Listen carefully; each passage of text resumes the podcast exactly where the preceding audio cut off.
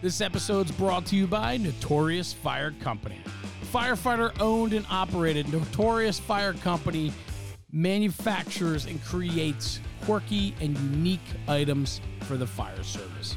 Whether it's your stainless steel water bottles, tumblers, 4 in 1 koozies, you can decorate your emotional support water bottle with more than 100 different designs they offer so very much from apparel to swag to stickers.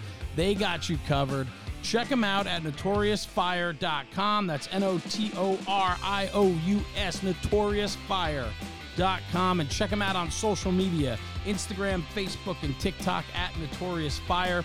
And this month with the podcast, if you use coupon code Fire Radio June 2023, that is Fire Radio June 2023, you'll get free shipping on all orders within the U.S.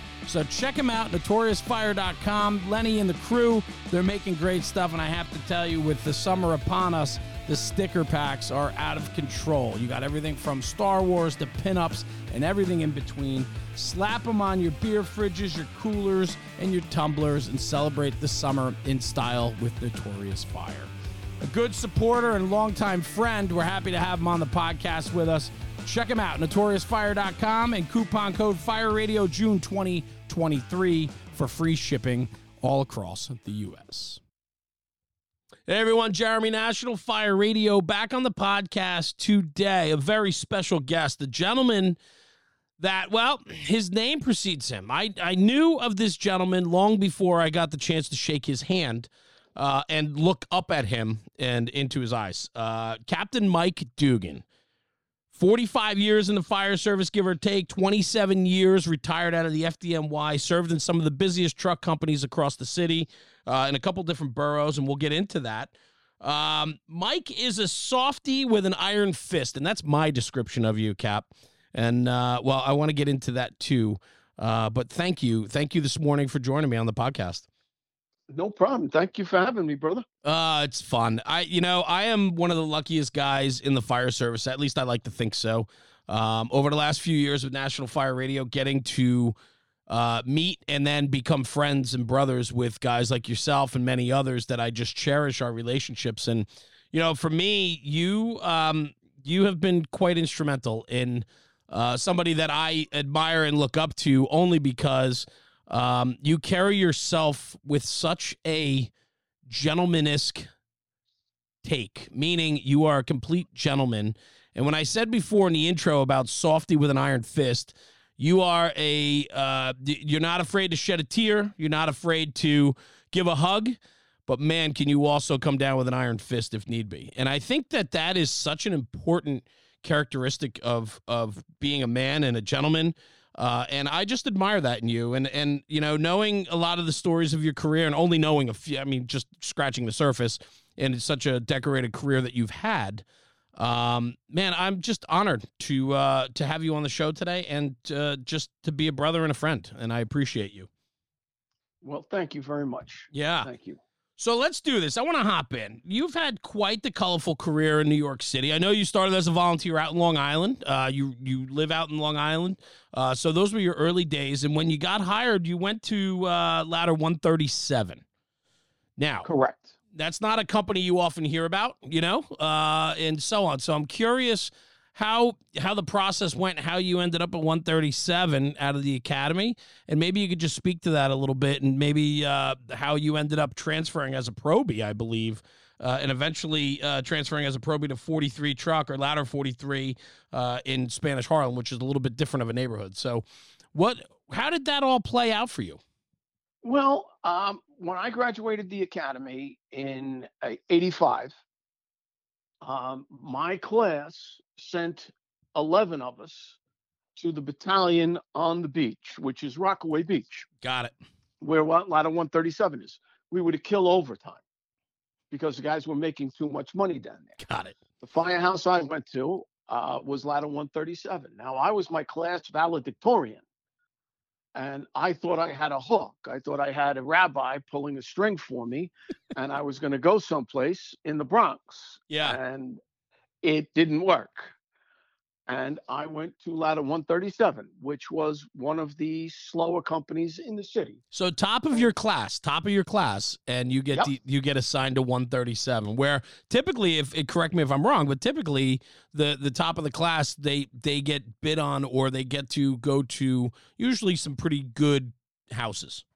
Yes. Yeah. But my Proby class Yep. had um um the guys in my Proby class had fathers on the job, uncles on the jobs, Yep. family on the job. Right.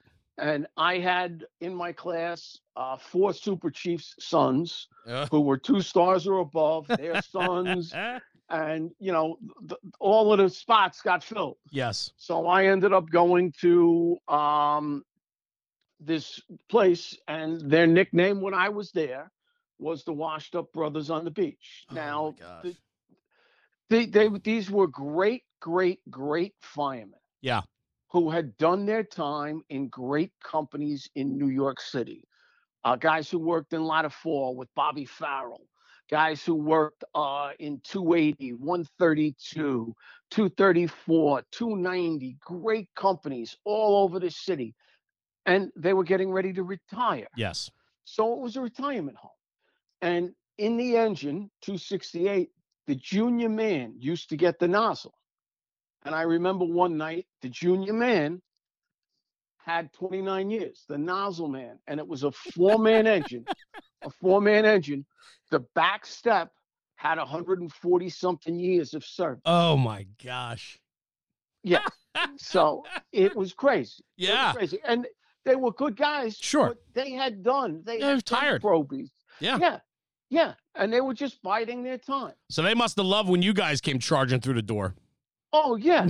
And you know, oh, we we have drill. And very honestly, the drills in that firehouse were by the book. At two to three, the lieutenant sat down and read from the drill manual. Right. and I am a gung ho, want to be doing fire duty, want to go do this stuff. And this guy is reading, and very honestly, I won't give you his name because I don't want to be disrespectful, but he had a monotone voice. He was like Bob Ross. He could put more firemen to sleep. and when you force the door, Yeah. the fork of the Halligan will point towards the, you will go above or below the lock. And I'm sitting there with everything I have trying to stay awake, you know, standing up in the kitchen and he's just reading to us. And And- then he'd pass the book and say, okay, you read a couple of pages. You read a couple of pages. And that was training. That was training. Yeah. That was training. And for you to be a probie, you don't know. I mean, other than the exposure you've gotten at the Rock, you don't know what you're like. Wow, is this is this what it's about? Like, is this how we do it? Right? Because that's your mm, first Right. stint, right? Yep. Yep. Yep. Oh my gosh. So, at what point then did you come to realize, like, wait a minute, you know, there? I think there's more to this job. there were a couple of good guys there um, that were um, down on the beach for whatever personal reasons, um, childcare issues, Sure. divorce issues, whatever else. And a couple of them told me, "You don't belong here. You don't belong here. Get out." So I tried to put a, a paper in, a request for transfer, as a probie, Yeah. and the division commander would not let it go through. It's kind of not not the norm, right? Not the norm for a Right. probie to want to Yes. get out of a place. Exactly. But I, I, you know, they offered to trans to move me to another company on the beach, which was uh, busier. Yeah. And but they were like, um, you know, I don't know. So I was there, and one of my friends was a guy by the name of John Donnelly, and um, we used to work together a lot. We were in the same groups, and we went to the same box, this old Irish bar on the beach on 116th Street called, uh, no, I'm sorry, on uh, 99th Street called Dingy Dance. Okay. Okay. And we went there every morning. It's my kind of place. I can just tell already. Like, right. Like for a week, yeah. for a week for nothing. And then the morning I get, I'm down on the watch and we get the box and I open up the doors and the smoke blows in the fire. I'm like, oh yeah. So we go there. It's a third or a fourth alarm, but there's a captain there who's talking to all these deputy chiefs And uh, I go to my friend John Donnelly, who's that? And he goes, That's Richie Fanning. He's the commissioner's executive officer. He's my neighbor and good friend. I said, And I'm trying to get out of here? He goes, Yeah. Oh, shit. I never even thought about it. And he goes, Okay. So I got married and I on May 31st, 1986. And uh, I am on my honeymoon and I get home and the tape machine on my old answering machine with the cassette is full of messages. Well, I got transferred. so I had to call this guy, okay, Richie Fanning, Yeah. And I said, Where am I going? And he goes, You're going to 43 truck. And I was like, Where is that? That's fantastic. He goes, uh, Spanish Harlem. I said, Okay. Um, that's great. Yeah. I don't know anything about it. I Yep. didn't have a paper in. And he goes, That's where you're going. I was the only fourth grade fireman on the order transferred, and I was transferred to 43 truck. So I go into 43 truck, and I think I'm doing everything the way I am. I'm sitting in the kitchen as a probie having coffee with the guys in the morning. Yeah. Well, that's not how they did it. Okay. So finally, the senior man looks at me and says, Could you come here with me for a minute? Sure. He goes, What are you doing? I said, I don't know. What do you want me to do? He goes, You don't know? I said, No. And he goes, Wow. Okay, well, here's what you do. And 43 Truck had a wonderful tradition that I loved. The junior man wrote the riding list and presented it to the officer Okay. because they knew who was who and they knew who was going whose turn it was to go on the detail and who was going there and what was going on and we had you know seated chauffeurs they drove uh, we had an old guy by the name of mr t jimmy tierney who took the ov and i don't ride backwards Got it. Okay because the ov rode backwards except when tierney was working. And so he said listen these tools they get washed every morning by you. You can pour yourself a cup of coffee but you've got to go out and clean up these tools. Oh okay i never knew. So i started cleaning up the tools. I started doing my job. Yeah. and i did my job. And they taught me how to be a fireman.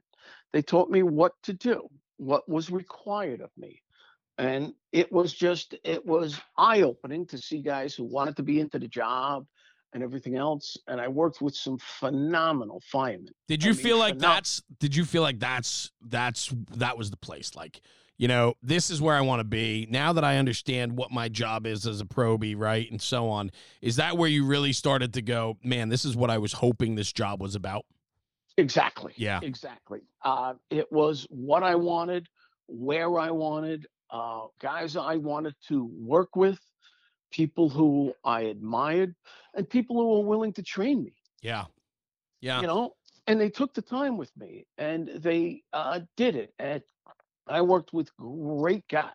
what did what did Spanish Harlem look like in 1985 I got there in '86. 86 So okay in 86, but it was Spanish Harlem. I mean, there were blocks and areas that were vacant buildings that had been vacant for 15, 20 years. right I mean this area was decimated by you know the the the uh the glory days no Uh, yeah, yeah. There, there were a lot of vacant buildings. There was a lot of occupied work. mhm There was a lot of work. There Yeah. were a lot of runs, and there was a lot of fights. yeah And I mean, you could go to work at any given time. right and we went out all the time and i mean the drills it wasn't sitting in the kitchen looking at the book it wasn't sitting we're going out into the streets you and we're weren't you weren't reading the manual no we were we were living the man Yeah, exactly. go to the roof of Yes. go to the roof of vacant buildings yeah cut a, f- okay here's where you cut here's what you want to look for okay and i remember working with guys who were great guys uh, one of the guys i worked with was uh, an african american firefighter by the name of kirk lester who was one of the best people i ever worked with I've heard you I mention remember- his name before. Yeah. oh he was great people Yeah. but one of the things he told me is listen you know the junior guy a lot of times gets the roof and he goes if you've got the roof don't take the skylight unless you have to because if you take the skylight and let the weather into the building you create another vacant building in harlem and we don't need that. So don't be indiscriminate with your work. Do it when you need to. Be intentional. Be intentional Yeah. and be be professional. Yeah. Yeah. And it was phenomenal. It Yeah. was phenomenal. I And, have, you know, yeah, go ahead. and we used to go and we used to just drill all the time. All the time. Is that when you realized training was important to you? Because I know how today training is super important to you, and you you travel to lecture, you travel to do hands on still, and so on. So I mean, training has become a big part of who you are today, Mike Dugan. But back in '86, on the streets of Spanish Harlem, did you start to understand and realize the importance of training then? Absolutely. Yeah. Because training makes you a better fireman. Yeah. And you're looking at it from different paradigms, from different people's eyes, how this guy sees it, how this guy sees it. And it also, that was where I learned to critique a job. We used to go back to the same buildings all the time after a fire, and people would say, You firemen are back again? We would break into a boarded up apartment to go in and go over the layout, where the guys went, who went where, who did what, where was the roof man, where was the OV, who dropped down, what were the communications, and all of these things. And you put these things in your bank, and it made you better at I- what you did. Man, I couldn't agree with you more, Cap. I, I- I just, it. I think we don't do enough of that anymore, and I think that's some of the best, the very best training you can get is that walkthrough after the fire with your company. There's so much critical information that comes out of that. And very honestly, I mean, I always joke if I had a dollar for every mistake I made at a fire, Sure. I'd be sitting on my own private island in the Bahamas. okay. I'd be next to Richard Branson. Yeah. But but very honestly, that's where you learn. Yeah. You know, which fire escape did you take? Oh, I went to this one. But that one, even though it's closer to the fire department, it's it doesn't get you into the fire department. Really? I would have made the same exact mistake. Okay, now we know. Now we know how things are going. So it's it's so important that we go and review. And listen, everybody makes a judgment at a fire, and I don't care who you are. If you make a judgment based on your best knowledge at that time and it's wrong, as the officer, I'll back you 110%. Yeah. Because you made it ba- based on if you make a, a stupid decision or don't bring a tool, then I'll ta- have a talk with you. But if you make a decision based on what you see and what you perceived, there was nothing wrong with that because I would rather have a fireman who tried and made a mistake than stands at the base of the building looking at it for a half an hour trying to figure out what's going on. By the time he figures out what he's doing, the building is in ashes. Yeah. We got to make decisions. Yeah. Yeah, for sure. Yep. So your stint. live- yeah. Go ahead, please. And live by them. Yeah.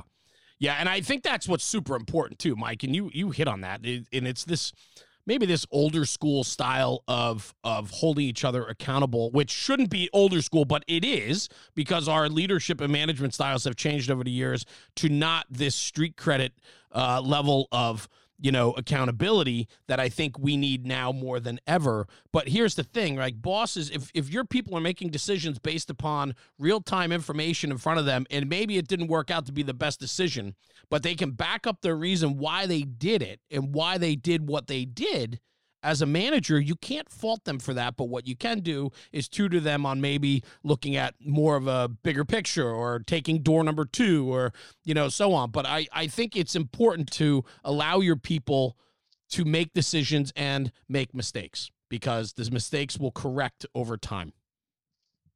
Hundred percent agree. Yeah, it's important. Because if we don't trust them Yeah, that's to make to make the decision and make the mistake, we're going to make every decision on the fireground. That's right. And I'm never going to be able to do anything. Yeah. Yeah. So that stint in ladder 43 uh, had to be super impressionable from your probie years up through as a firefighter, right? Uh, Yep, And then you yep. find yourself promoting to ladder 42 in the South Bronx. So different zip code, but not too far away, correct? Not too far away, but I uh, went uh, other places first. Okay. That. All right. I ended up getting promoted at top of my class and uh, top of my list, my Yes. lieutenant's list. Nice. In uh, 94, I got promoted to lieutenant uh, January 29th. And I ended up going um, immediately UFO until further orders to engine 207 on Tillery Street in Brooklyn. Oh, that's- Maxi Water. That's the big house there. Right. Yeah. The old super pumper. Yes. Yes. So they put you in an engine? They put me in an engine and in 207 um, as punishment. Maybe we'll leave it right there. No, you can. I can tell the story. well, feel I got- free. I got jammed up. Uh, I made my rescue. I made a roof rope rescue in Yeah. 43 truck. Okay. Is that where you got Um, the? Is that where you got the James Gordon Bennett? Yes. Okay. Yes, I got the Bennett for that. All right, we're going to talk about that later. So bookmark that for later. Go ahead. I made um, I made that rescue, and I got the Daily News Hero of the Month for that rescue. Right. and then I got the Daily News Hero of the Year for that rescue. But when I showed up for the ceremony, uh, according to um, the chief at the time, my mustache, which was bright red when I was younger, made U-turns on my face. My rescue made page 14 of the Daily News. My mustache made page seven. That I was an embarrassment to the department because of my mustache. wow. So I had to shave my mustache. And then in February of 93, we had the, I, and I shaved my mustache Right. I made my rescue. Yes. And then nobody else was ordered to shave. Got it. So, so I grew it back. And then I end up at the, um, the, the first bombing of the World Trade Center, Trade Center, February 26, 1993. I drove there and we ended up on the evening news, on World News Tonight. My Yes. parents saw me in Florida and I had the same mustache. Yes. So when I got promoted, I went to 207 UFO and I was told, Do you get the message now? So I got the message. yep. Loud and clear. So, so I ended up down there for a little while in 207, and then they moved me. Uh, my division commander was a good, good guy, and he moved me to a truck company. So I was in ladder 119 for nine months, and then I finally got transferred up to Harlem, uh, the um, the sixth division, which was Harlem and the Bronx right. and I was UFO in ladder 28, and I thought I had a shot at that spot. Yeah. It's a good Uh, truck. Harlem, yeah, good truck. The Yep. Harlem Hilton. Yep. And um, a guy left 42 to go to 28, so I slid right over into a 42 truck, and I became a lieutenant 42 truck. nice. So yep. So it was a lot of fun. 42 truck was a lot of fun. Yeah, I'm sure. Um, so so much in that last three minutes to unpack. I mean, that's a career's worth for most people, and that was only a, a short couple of years for you. But let's talk about a couple of things. One, uh, you go way back, go back a little bit, but you mentioned the uh, the roof, the uh, rope rescue, the roof Yes. rescue, right? So Yep. you were recognized with the James Gordon Bennett Award on that one. Um, Mhm. and that is the uh, that is the I guess the not the highest. The highest is the Archer Award, correct? The Harry M. The, Archer. Archer, the Archer is the highest. That's Correct. given the Bennett is given every year, Right. and every third year Yes. they take the top Bennett and give him the Archer. Yeah. Okay. So that roof rope rescue. I mean, what? How? Can you give me a little background on it? How it went down? I mean, it, it's incredible. Sure. Yeah. Please. Sure. Um, it was December 23rd. Um, and I was, um, we were at that time, um, we were in a 24 group chart. The, the contract had changed and everything else. And we were getting sent out of our firehouse. We were getting detailed a lot. Right. And I had gotten detailed to another company to, um, to drive because I was a chauffeur at the time. Got it. So I went down to drive someplace else, and I'm coming back to the firehouse and I'm bringing my gear in and everything else. And the one of the guys looks at me and says, um, "Where you coming from?" And I said, Oh, I was down driving. I think it was ladder 16 today. I was detailed down to 16 truck. And he goes, Are you available? And I said, Yeah. He goes, There's a screw up in the manpower. They didn't realize that, you know, somebody was off. And I said, Oh, okay. You know, yeah, I'm here. I mean, and it's 15 hours overtime right before Christmas. I'll take it. It'll help pay the Christmas bills. Sure. You know? Yeah. So um, I said, okay. And the um, guy who was working, who was one of the senior men, not the chauffeur, came over and um, said to me, well, we thought we were getting a guy from another company. And so we gave him the roof. Um, you're the senior guy on the back step, not the chauffeur, but um, we've already set up the um, the riding list. Would you mind taking the roof? And I'm like, well, you know, it's not the way it goes, but I'm on overtime. I'm like, yeah, I'll take the roof. Sure. And he goes, okay. And by the way, thank God you're here because you're going to be the cook tonight because none of us know how to cook. the important job. Are you kidding? Right, right. Yeah. So I'm like, all right, all right, let's get on the uh, rig. So we get on the rig, and um, we have a job around the corner uh, on, on Park, Park Avenue and 103rd Street. Uh, and it's a fire on the uh, third floor, and it's it's a rocking job, and it's a big renovated building. So I got the roof. I go up the adjoining, and I get up to the roof, and I put my rope down, and um, I look over the back, and there's a guy out the window at on the fifth floor, hanging out the window on Yeah. the windowsill. and I'm like, I got a guy trapped in the back. Uh, I'm gonna need help. So I go pop the bulkhead door to try to relieve the smoke coming out because there's smoke coming out over his head Right. And I try to relieve the smoke and there's fire coming up and everything else. And then I say, listen, uh, I see the people, the civilians up on the roof, and they start to touch my rope. And I'm like screaming at them, don't touch that. Yeah. Don't touch that because they were going to lower it Yeah, off yeah. the roof to the sky. And I go over and a couple of guys from um, 26 truck show up. They were the second through truck. And um, Billy McCann lowers me. And um, I'm sorry, John McCann and Billy Donahue um, sits on an angle because from the substantial object, there's like a 45 degree angle to where we've got to go off the roof to get this guy. So uh, Billy Donahue sits on the roof and we run the rope through his uh, personal uh, harness. Right. And that because he becomes like part of the substantial object on the roof.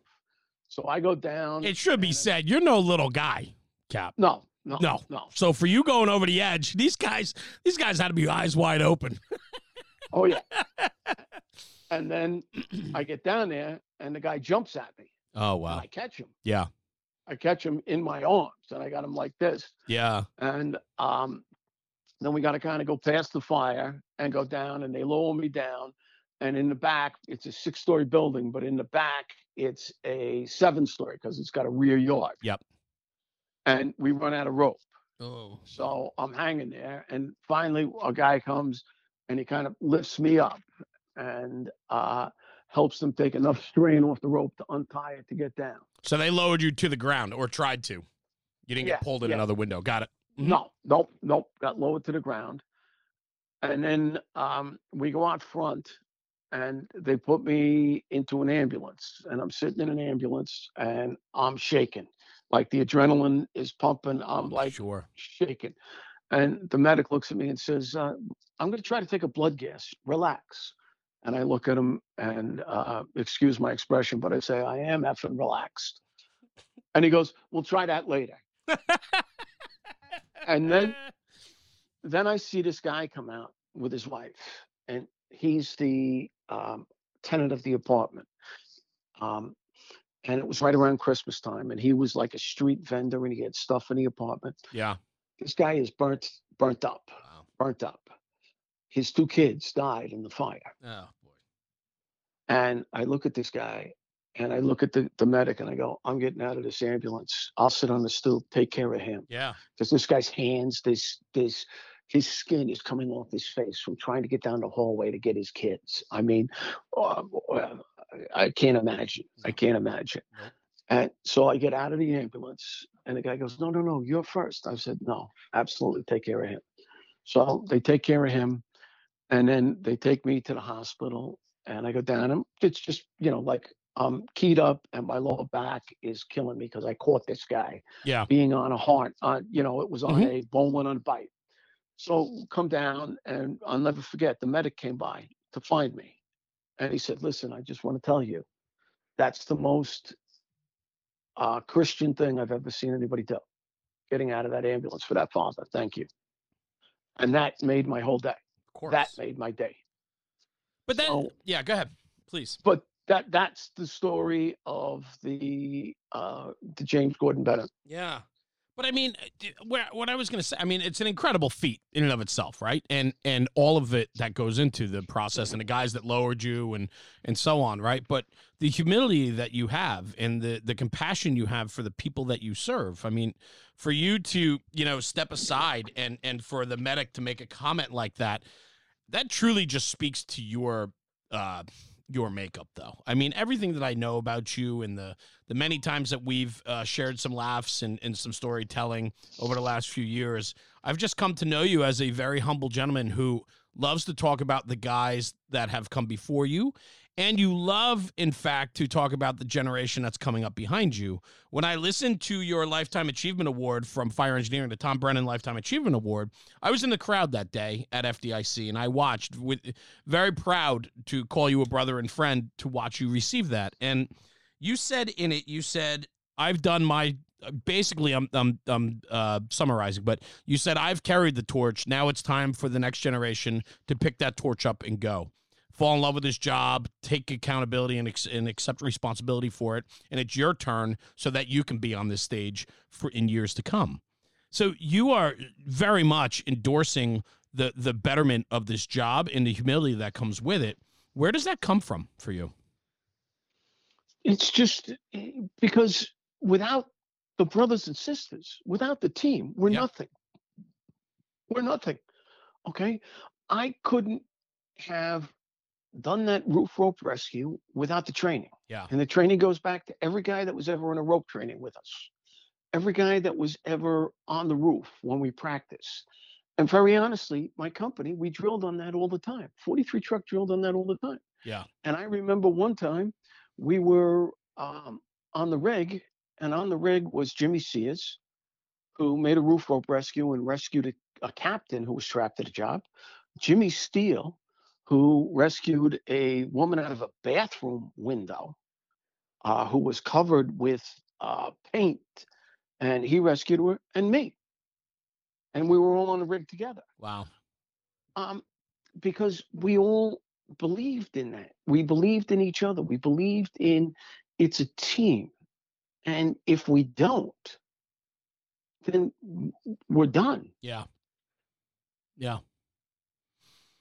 We don't have anything without each other, right? I mean, that's Exactly. It's Yeah. the team. It's the firehouse. yes. And you know, I don't care if you're in the places like I started out, the ladder 137.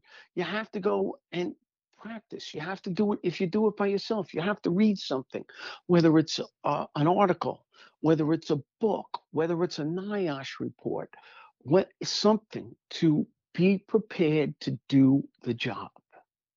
Yeah. Okay. And if everyone doesn't do their tasks, their job, I always said as an officer, the most important communication I ever get is you telling me that something I assigned you to do, you can't do for whatever reason.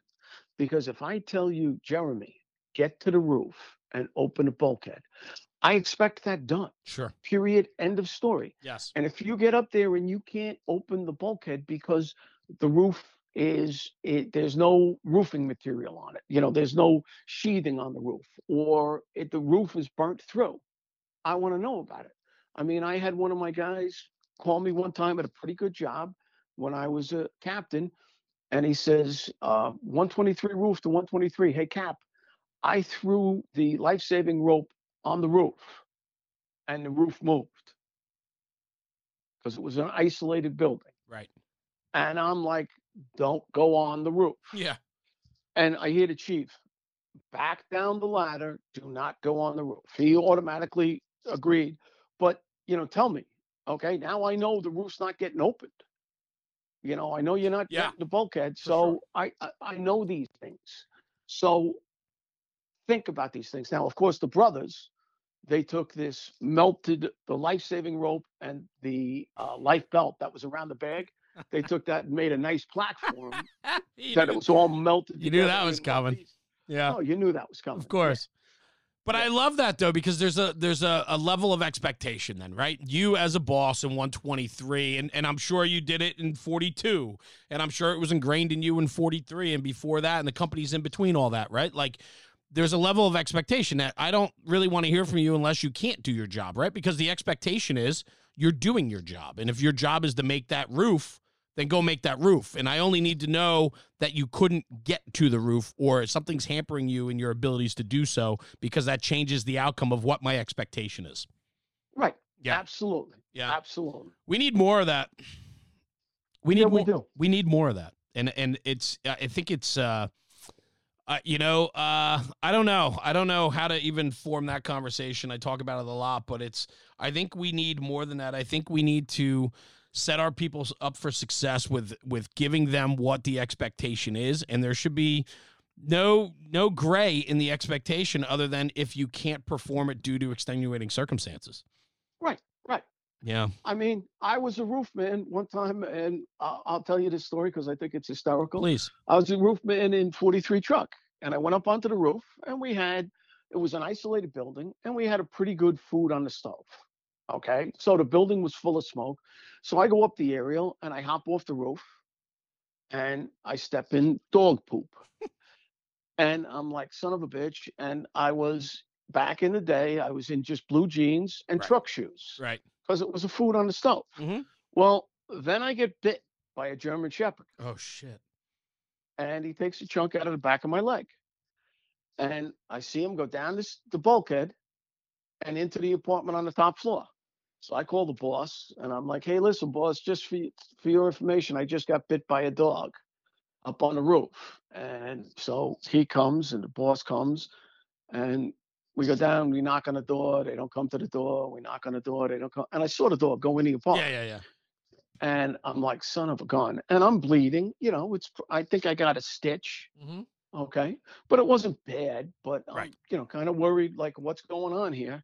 Well, they go into the apart- they get the cops, the cops come in. And again, thought this turns into a huge ordeal because the people won't give the dog up. So they take the people out in handcuffs. They go in, and my boss looks at me and he goes, Hey, listen, I'm just going to tell you if this thing comes out as a mini poodle or sh- small schnauzer, you're going to have to put your paper in. You're going to have to transfer. Yeah, I love that. And the cops come, and the license the people have on the dog is for uh, uh, stolen from another dog on Yeah. the Upper East Side. And it turns out that the dog, um, they they ended up uh, darting. The ESU cops darted the dog and brought it out to see if it had rabies. Yeah. Okay, and but I mean, my expectation was to get the roof, Yes. and you know, you got to do it. Yes. And then that's what you, you know, the expectation. Okay, you got bit by this dog. This better be a pretty good sized dog. Yeah. Because I mean, I hit that thing in the head with a Halligan, and I knew it was a shepherd of Sure. But yeah, Uh, well, getting the job done, plain and simple. Yep. And that's your job. So, Yep. Talk to me a little bit about being a boss, right? So, uh, you know, your years bouncing around a little bit, then you ended up at 42, and then being a captain of 123, which is uh, Crown Heights, which is a uh, busy shop. No.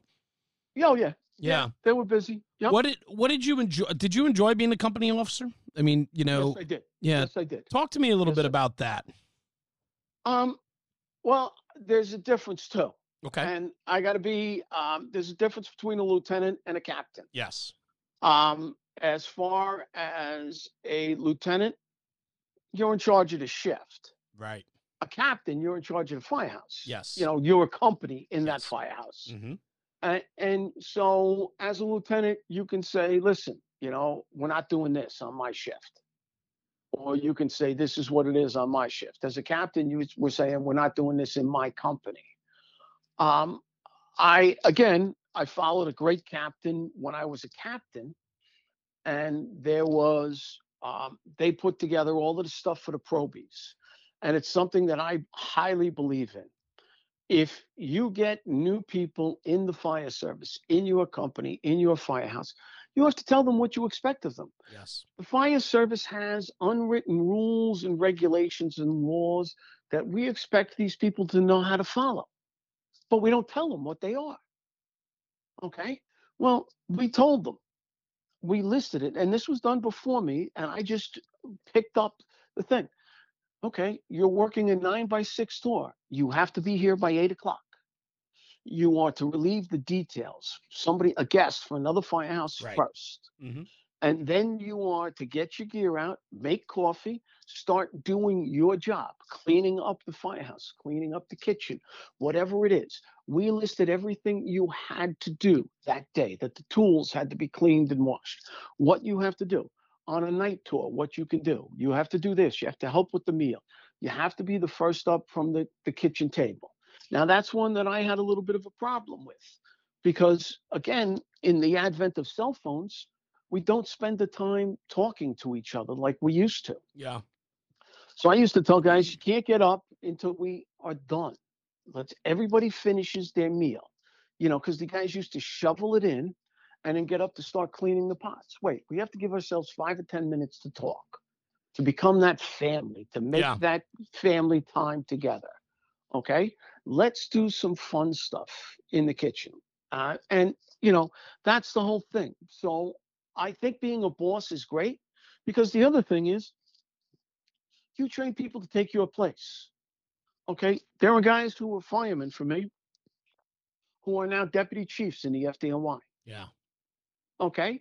And they were motivated, great individuals, and they went up the ranks. They're changing the department. Okay.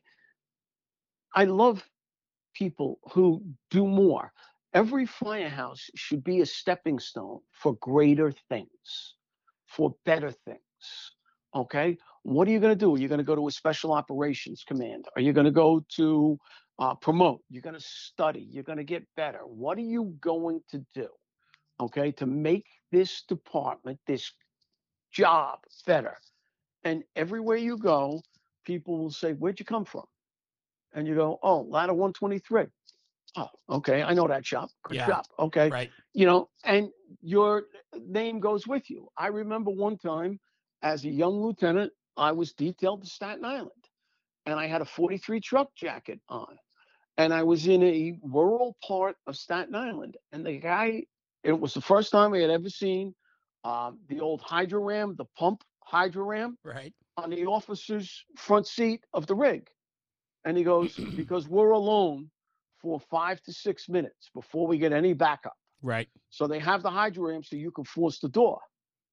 But the guy said to me, don't go too far because you're by yourself. You know, I see you're from a great company, Yeah. but don't go too far because you are by yourself. So again, we see that our reputation, our companies, our departments precede us.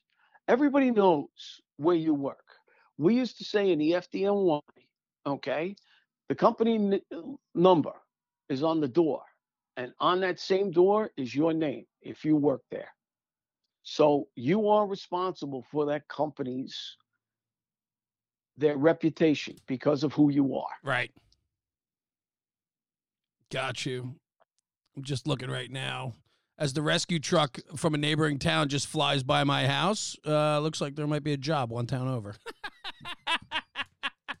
anyway, sorry, Mike. Uh, That's no, okay. no.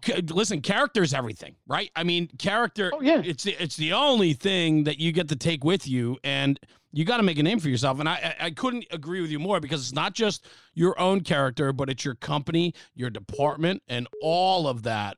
All of that gets carried through, and uh, it matters. And very honestly, character and ethics, okay, integrity. Yes. These words matter. Okay. I always used to say, okay, there is a price that everybody pay will is willing to accept. Okay, there is a price. Yes. And I don't care who you are, there is a price. Okay. But what that price is varies.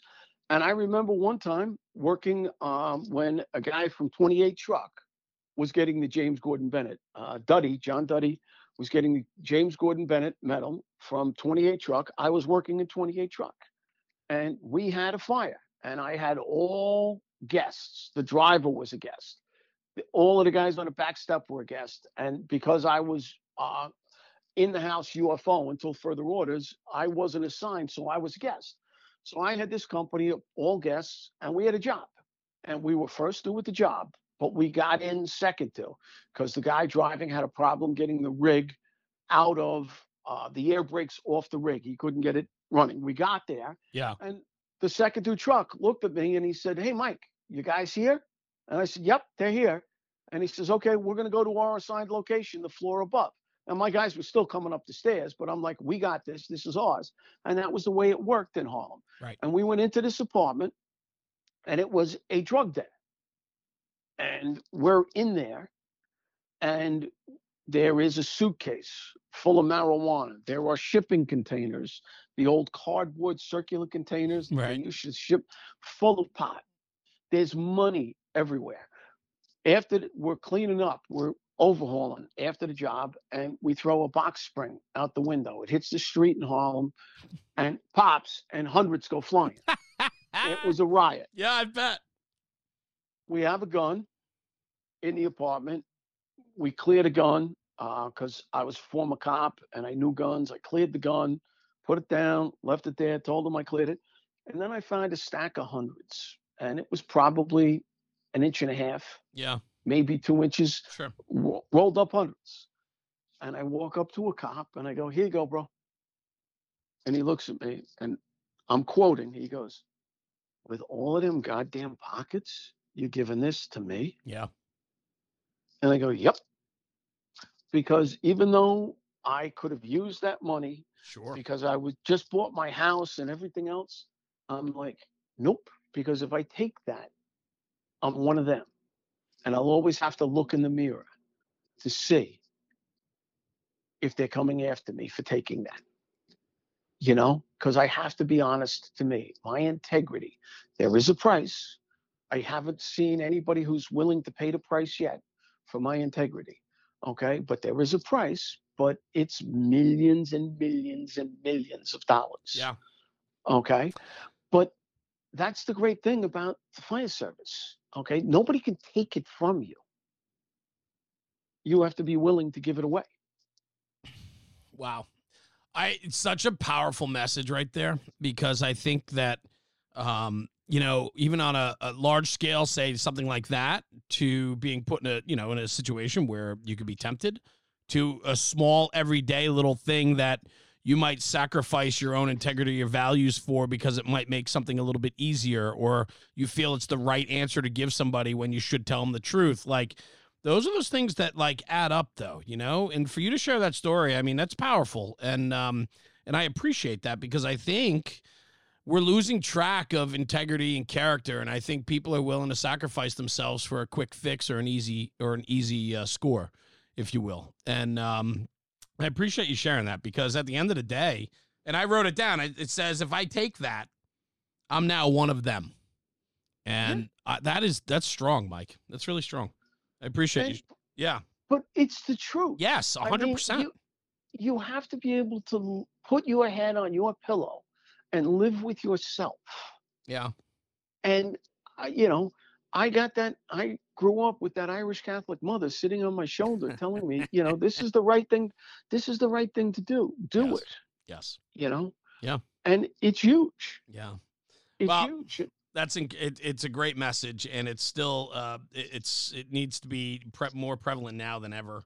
Um, and and that's thank you for sharing that story. That's great. Let me let me ask you this, segueing a little bit because I don't want to keep you all morning here, but um, you know, let's talk a little bit about your career. I mean, it's quite colorful, right? Twenty seven years in the FDNY, some real busy houses, some busy shops. You go, you you've been to a lot of fires, you've been to a lot of type of work. You're talking 93 World Trade Center bombing, which you made the world news, right? Two- Yep. 2001, September 11th, 2001, You were Mhm. you were involved uh, with uh, Ground Zero and and everything that went down there. The the iconic photo of you hanging the American flag up uh, with a few other brothers uh, on the traffic signal, um, Yep. and that photo circulated all over the world. Um, when we were sitting, let me let me throw it back this way because Corley Moore and I, Corley Moore runs Firehouse Vigilance, which I know you know, the weekly scrap podcast, and Corley's a dear friend of mine. And we were all in Texas together last year, and we all went out to dinner. And I, I ended up sitting next to you, and Corley and his wife were across from you, a bunch with a bunch of other people. That was one of the most memorable moments I've had at any conference. Was because I sat there and prompt. I just dropped little little things all night long to keep you talking, and it was so much. It was so much fun, and I talk about that with Corley all the time. I said, "What a great night." Because you were very open and, and honest about your job and the in the events that you've been a part of and you know all those all those things and, and that have really shaped you into who you are and what you've become. And and so I guess that's my question to you. With such a colorful career what has that done to you as a person? I mean you are a firefighter. You are the epitome of what a firefighter is about service loyalty um, putting others first. I mean this really is what I envision and what I've seen of who you are. What has the fire service done for you? Oh my God. Well, first off, it gave me everything I have. Yeah.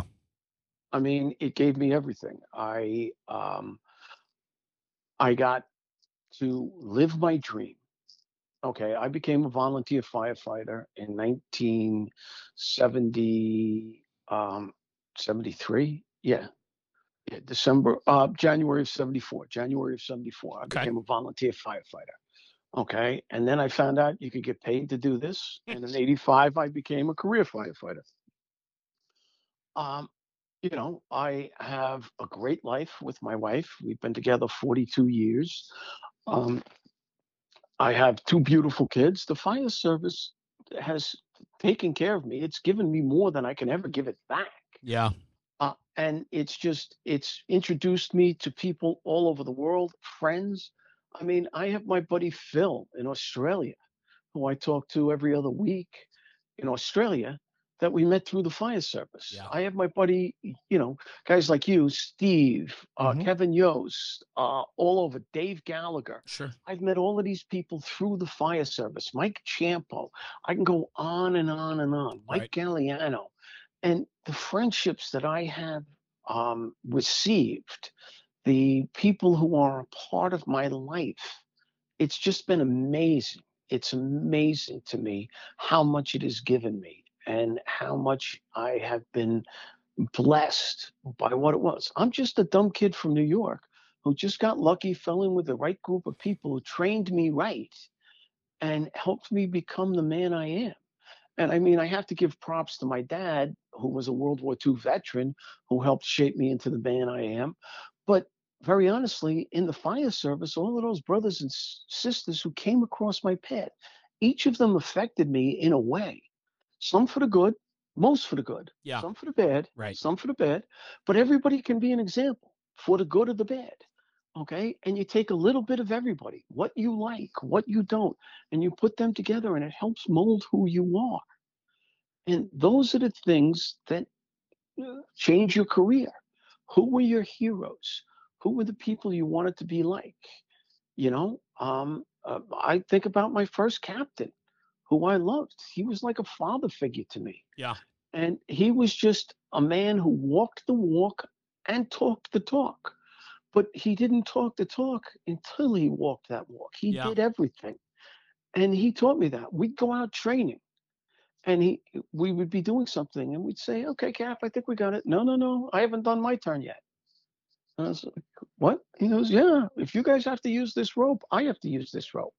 And when I was a captain, I remember we were going to uh, do bailouts in a fire situation with the uh, Hornets after Black Sunday. And one of the guys training said, Hey, Cap, you're one of the senior captains. Don't worry about it. You don't have to do this. I said, If my guys have to do this, I have to do it. Yeah. Because I have to be able to tell them that I can do this if we get jammed up.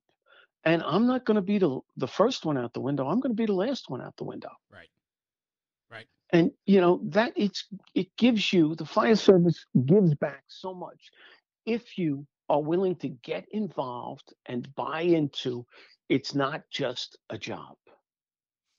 And that's, I mean, to be honest, that's why I, I asked you this question because so many people listen to this podcast from all different walks of life in the fire service. And, you know, to hear somebody that is, you know, I, I put you on the big stage. I mean, the accomplishments and, and who you've become and who you are and the influence you have on the American Fire Service.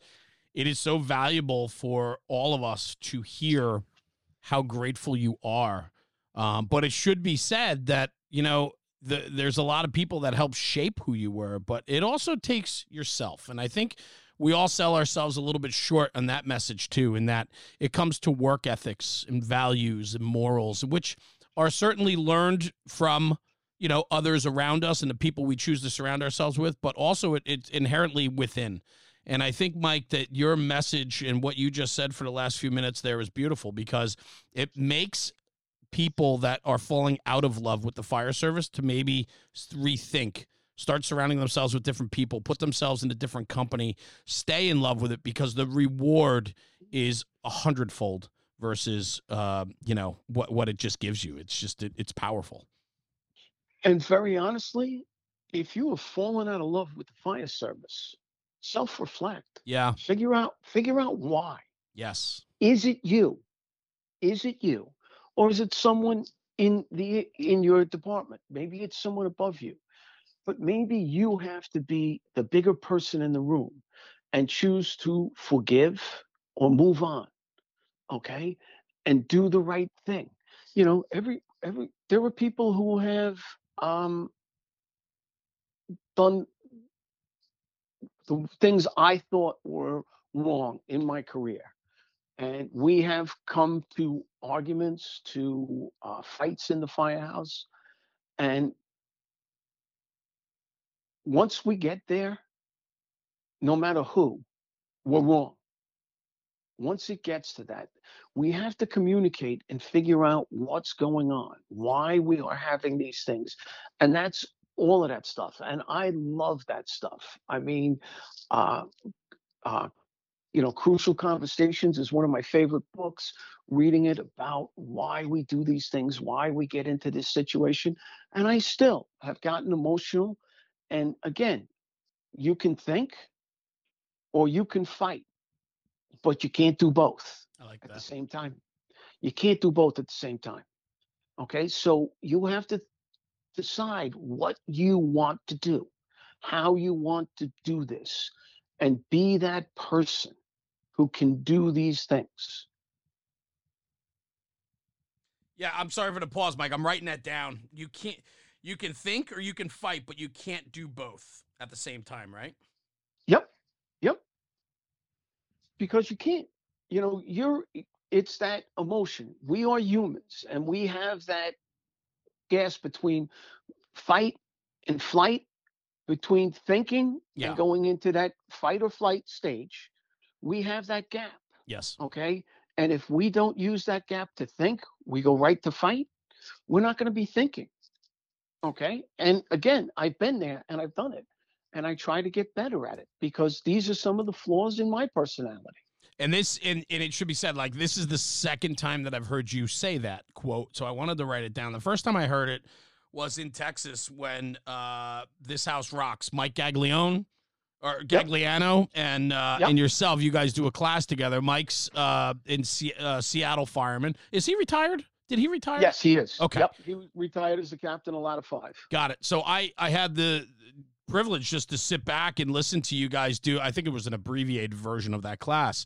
Um, Yes. but I had heard you say that once before, and I'm glad it just came back up because I was trying to remember that quote because I think it's a powerful quote. And you guys put together a fantastic class. And maybe just as we start to wrap up a little bit, right? We're about an hour in, and I don't want to hold you all morning here, but um, you are doing and teaching and lecturing and doing hands-on and and this house rocks is just one of a few different classes that i think you offer uh, and so Yep. on and so what the training aspect so important and you still find yourself learning every day. I know you talk about how much you like to read uh, and you read for knowledge right which i think is important. Um, as for the training aspect of it, how can people find you if they want to, you know, they'd love to pursue and and hear more of your message or uh, maybe the class This House Rocks, which I would and uh, let everyone know that it's a certainly a fantastic class, and to uh, to inquire about that, I think it's it's beneficial for anybody. Um, but talk to me about just a little bit about the training aspect, how much you love it, and what you have coming up in the future, and so on. Okay, um, but I want to just say one thing, please, about reading, and I believe that readers are leaders. But I also I read a lot for knowledge, but I also read for fun. And if you don't read for fun, enjoyment reading, and you just read for knowledge, you're going to lose the desire to read. You should read both. And I try to um, stagger what I read. And I'm reading right now uh, a Western about Texas. That's fun. Yeah. Okay. The next one I'll read is for knowledge. But I switch them up because you have to keep enjoying it. Um, talking about the training, um, I think the training is so vital to people. Uh, I mean, I've got a couple of things uh, in, working in the future. I'm going to be in, down in North Florida uh, at the North Florida Fire Expo in, uh, I think, early March. Um, I'm going to be doing a couple of other things. I'm not sure when yet, but I, of course, I'll be at FDIC again this year. But the training is something that everyone should be involved in. Okay, you should get involved. And if you want to get in touch with me, uh, you can find me at uh, captaindugan.com. You can also find me on Facebook as Captain Dugan and Mike Dugan because I have uh, in my personal the Mike Dugan or Michael Dugan, I guess it is. But uh, you can only have five thousand friends, then you got to move public. so I've got a, a, a a personal page and a public page. Yes. Um, but you can find me there. But it's, you know, um, my stuff is out there. It's available, uh, and my email is simple. Uh, I am old school. My email is Dugan D U G A N Fire at AOL. That's how old I am. I, I still that. have my A. I still have my AOL. I still have one as well, Cap. So no worries there. No worries Yep. at all. But Yep. listen, I just wanted to say thank you. Um, this past hour has been so much fun for me. Um, I've been wanting to chat with you formally like this for quite a long time, and I know we've talked about it a few times, trying to get together and and so on. And I'd I'd love to have you back on because there's a thousand things we could go down, and and the storytelling and the experiences. I mean, I didn't even get a chance to talk to you about riding in the phone booth on the rear mounts. I mean, there's so many things. oh yeah. Yeah. There's so much stuff. Yep. Oh, for Yep. sure. And you know, and so for all of that, it's just uh it's important to me and I, it's it's super important that uh we get and share your message. And that's kind of what National Fire Radio was built on when we first started was sharing the stories of the senior man, if you will. And you know, the the next generation has as as you eloquently put it in your lifetime achievement award speech at FDIC this past year, you know, what you had said was very simply in passing that torch on. And that's what National Fire Radio is trying to do. If we can share a few of Captain Mike Dugan's stories and they resonate and somebody gets something out of it, we've done our part. And I think today, this past hour with you has just been wonderful. And uh, I think there was a lot of great little nuggets in there for people to digest and listen to. And I just thank you for your morning hour, you know, an hour this morning with you. Uh, certainly made my day better. So I appreciate you, brother. Thank you so much for joining me today. Thank you. And to all of the, the folks out there listening, thank you all for listening and God bless you. And just remember, stay passionate about what we do. As Captain Paddy Brown said, you can never train enough for a job that could kill you. Yeah. And with that, thank you, Cap. I appreciate your time this morning. Uh, let me sign off and then I'm going to come right back. So don't hang up, okay? Hang right there Okay. with me. Great. Everyone, thank you again for tuning in to the National Fire Radio podcast. Today was just a special treat. Captain Mike Dugan retired out of the FDNY, highly decorated firefighter, captain, retired as a captain, and just absolutely loves and cherishes the American Fire Service, which we all should. So thanks for tuning in. Take this episode, take it to the firehouse. When you break bread tonight with your brothers and sisters, talk about the job. Talk about this episode, share a story, talk about the job, because as we talk about the job, we're making the job better. Thanks for tuning in. We'll see you at the next one. For myself and Captain Mike Dugan, National Fire Radio.